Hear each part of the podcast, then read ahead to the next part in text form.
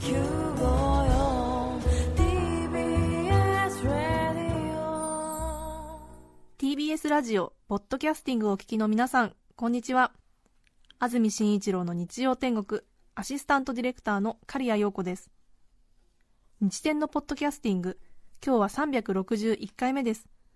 日曜朝10時からの本放送と合わせてぜひお楽しみください。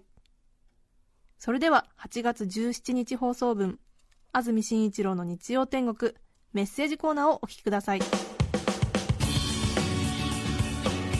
さて今日のメッセージテーマはこちらです。夏休みの自由研究。大体小学校4年生5年生6年生がやるんですか？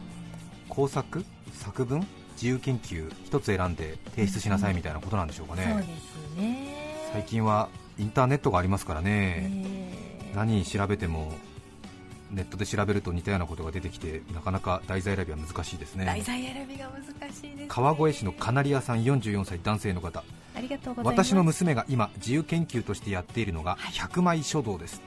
テレビで見た書道パフォーマンスに影響されたようでさまざまなタッチで墨で文字を100枚書いて提出するというのです。ただ私もあまりその辺の才能はなく娘に手本を書いてあげたりアドバイスすることはできずにいましたしかし子供の吸収力は凄まじいもので娘は外出した時うどん屋のメニューやラーメン屋の看板に筆で書かれた文字を自分でスマホに取り、はい。それを手本として作品を書いています。なので今60枚ほど完成していますがほとんどがきつね、ネギなどの食材 二郎、武蔵などのラーメン屋の名前おかわりはこちらみたいな案内文ばかりになっています今更ながら娘がこれを提出した時正直学校で何と言われるか分かりませんが私は娘を褒めてやりたいと思っているのですはい。ねいいですすねね。100枚書道へねえ。うん面白い。いいんじゃないですか？はい。いろんなタッチで本当。えー書道大人になってからでもやり始めるとちょっとね筆ペン止まらなくなったりしますよねなんかね楽しいですよね。楽しいですよねちょっとねはい。私も筆ペン持つと乗ってくるとなぜか朝青龍とか書いたりしますから。なんででしょうね、えー。いつも筆ペン持ってますよね、安住さんはね。私あの筆ペン大好きなのででね。あの基本あの、え筆ペンは結構あれですね。あの筆ペンを上手に使える社会人になりたいと志してからずっと持ち歩くようーにしてます、えー。えーえ。ーちなみに、えー海外に行った時にその筆ペンを、はい。その取り上げられそうになって液体がね厳しく禁じられてる時がありましたね。おーえその時に説明を求められましてね、へなななこれはなんだなんて言われてましてね。ー、うん。えーアイシャドウかなんて言われてアイシャドウじゃねえよとかあーね、えーはあはあ。はトラディショナルペンだみたいな、なのにプラスチック製なのかみたいなこといろいろ詰められたりして。あー。でそこの前で朝青龍って書いてありましたよね、えー、そしたらおおって。うん、おーとも言わなかった、うん。心の中でバカって言いましたけど山形県村山市のヌッカラスさん39歳女性の方。ありがとうございます。小学校4年生の息子がいるのですが、はい。一番気がかりだったのが自由研究です。私の住むところは明日からもう学校が始まるのですが山形ですもんね。明日からもう学校が始まるのですが昨日の夕方までかかってやっと終わりました。とてもギリギリ。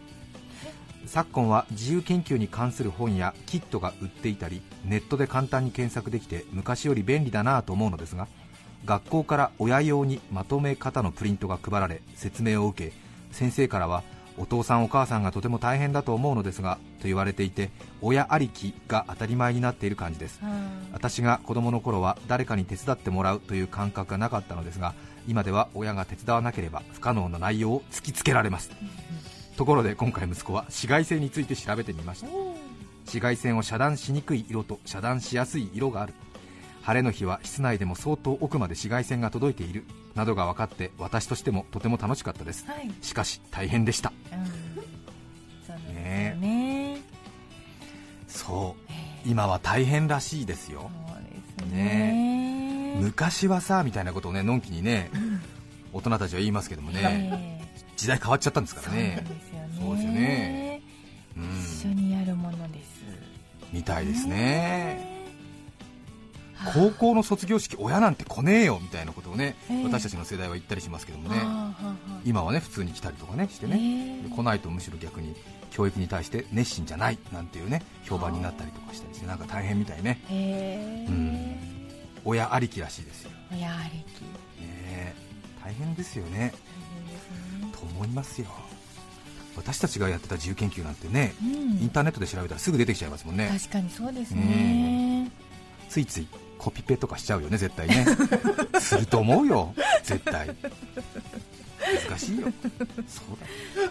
学校の先生にも話聞いたことありますけど大変だって言ってましたよ。昔はインターネットとかがなかったので、はい。要するに知らないことは先生に聞くみたいなことがねあってそれを答えられるから先生が尊敬されるし、うん。先生って何でも知ってるななんてね、ええ。そういうふうに言われますけれどね、ええええ。今はね家帰ってインターネット叩きゃ先生より詳しいことがいっぱい書いてあって下手をすると先生がちょっと間違ってるみたいなことまで分かったりとかしてあれみたいなことになりますからね。先生の敬意はネットによって崩壊しましたよそうねですね。何か違う価値をそうですね。本当にあの自分たちの世代がいいみたいな話になっちゃって申し訳ないけれども。私はっきり覚えてるの小学校の時に東京がどういうところかみたいな話をみんなでしてて、それを知ってるのは校長先生しかし知らないっていう話になって校長先生に東京とはどういうところですかって聞きに行ったってことがありますからね。ええ。その時に校長先生が、はい。東京というところはととうとうと説明してくださいまして校長先生の敬意が一気に上がったっていうね、ええ。そういうことありますけどね。へ、ーうん、ごめんなさい。なんか昔がいいみたいな話になって いやいやいやいやいいとは思わないから大丈夫ですあいいとは思わないね。はい杉並区の生真面目餃子さん30歳女性の方。ありがとうございます。私の一番印象的な自由研究です、はい。小学校5年生の頃空前のアリブームがあり皆猫も杓子もアリの好きな食べ物を調べる中 阿部君は自分の家の伝説を自由研究としてまとめていました。家の伝説？ある日阿部君のお母さんが2階の屋根で布団を干していたところ足を滑らせ転落。はい。幸いなことに芝生の上に落ち無傷尻餅をついた辺りを掘ると小さな観音様が出てきたとのこと。昔話的な展開にみんなが「いつの話?」と聞くと「えー、去年です」観音様はじい様が仏壇に飾りましたとのこと。普段はぼーっとした印象の阿部君でしたが急に守られてる家の人と神々しく見えたそんな自由研究でした。いいね。こういう科学とは一線をね 引いたところの現象をねそうですリポートするっていう。はい。パワースポットええ。みたいな感じで、うん。へえアリブームの中でね。そうですね、はい。甲府市の大輔さん男性の方。ありがとうございます。小学生の頃友人の話ですが自由研究としてピラミッドパワーについて調べていました。お割り箸をピラミッド状に組み合わせその下に食べ物を置き腐り具合を記録するという内容だったと思います結果はなぜかピラミッドパワーを用いたものの方が早く腐ってしまったそうで 友人は想定と違うとしきりに首をひねっていました。いいね。ーいいですね。もうね平成30年になろうとしている昨今もう科学的アプローチの自由研究は小学生はやっぱりインターネットの先人たちにかなわないから、もうこういう非科学的な分野に進むのがいいかもしれないよね、本当、ええ。面白いそれ。面白いよね、はい。うん、しかも早く腐もうそう科学的アプローチはもういいかもしれないね。そうか。そっちに活路を見出せばいいのか。ねいろんなことありますね。面白いですね。入間市の少数精鋭部隊さん43歳男性の方ありがとうございます。ありがとうございます。高校1年の夏休みが明けた時、何の課題も出ていないのに成績や採点には何の影響もないのに、はい。クラスメイトの高橋君が自由研究を提出しました。いいね。偉いね。課題指定されてないのに自主的に自由研究を提出した。ほうほうほ巨大な模造紙10枚くらいに水力、火力、風力、原子力の発電の仕組みやメリット、デメリットを表したもので色分けされた図式や細かな解説などが実に丁寧に描かれていました。うはいそれだけの対策ですから当然掲示するスペースもなく誰の目にも触れることがないままただ丸めてロッカーの上に置いてありました。2学期といえば文化祭の準備が始まる時期。クラスの出し物を何にするかホームルームで話し合い誰かが芝居や模擬店はどうかと言い出せば準備が大変。当日は付きっきりになるから他のクラスの出し物が見られない。買ったりと反対意見。その時誰かがここを展示場にしてあれを貼ればいいんじゃないの？と高橋君の作品を指さしました。するとそうだそうだそうすれば準備もいらないし当日はフリーになると満場一致。かくして高橋君の自由研究はクラスの出し物として教室に張り出され 日の目を見ることになり解説員という名の留守番を任された高橋君はニコニコしながら解説を務めクラスのみんなは何気兼ねなく他のクラスを見て回るというウィンウィンの関係を構築できました。ちなみに高橋君のお父さんは旧建設省の職員でした。高橋君ご苦労様。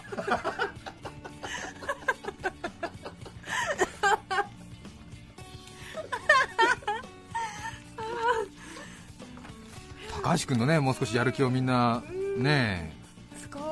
前向きに受け止めてほしいですね。まあでも高校生だと無理かな。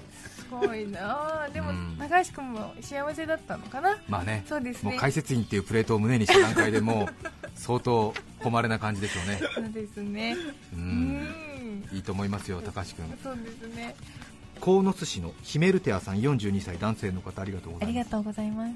数ある宿題の中で自由研究がとにかく苦手だった私。自由と言われると何をやったらいいのかかえって分かりません。はい。そして物事を調べるのが面倒くさくて大嫌いだった僕はある結果を導き出しましたそうだ今ないことを書けば誰も見聞きした経験がないから好き勝手なことを書ける。そうだそうしようということでお10年後当時の1993年の世の中はこうなっていると予測するというタイトルで思いついたことを次から次へと適当に模造紙に書いていきました。いいですね。いいですね。いいですね。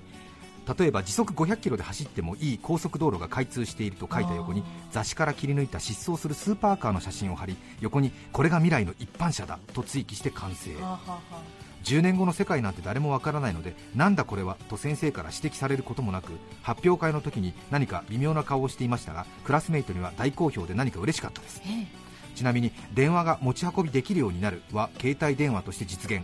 レコードが小さくなってしまうも CD 化してそうなったので適当なこと書いても当たるもんがあるんだなと後日思ったものです。自由研究のテーマで困っている君たちこのテーマでやってみてはいかがかな？そうですね。うんそうね。おーうんドラえもんみたいなそうですね。未来予想ね、ええ。いいですよね、はい。えー10年後。10年後。なかなか予想難しいですよ本当でねすよね。いいテーマでしょうねきっとね、はい。え。意外に自分の想像力が貧困でびっくりしたそうと思いますなんですよね。8月17日放送分安住紳一郎の日曜天国メッセージコーナーをお聞きいただきましたそれでは今日はこの辺で失礼します。安住紳一郎の「ポッドキャスト天国」熱戦続く高校野球。逆転劇に泣き笑い。勝ったと思うな思えば負けよ反ったと思えばカミソリ負けよお聞きの放送は TBS ラジオ954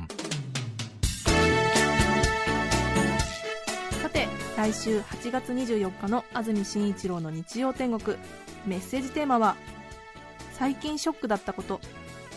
それでは来週も日曜朝10時 TBS ラジオ954でお会いしましょう。さようなら。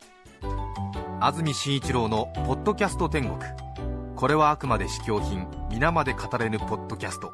ぜひ本放送を聞きなされ。TBS ラジオ954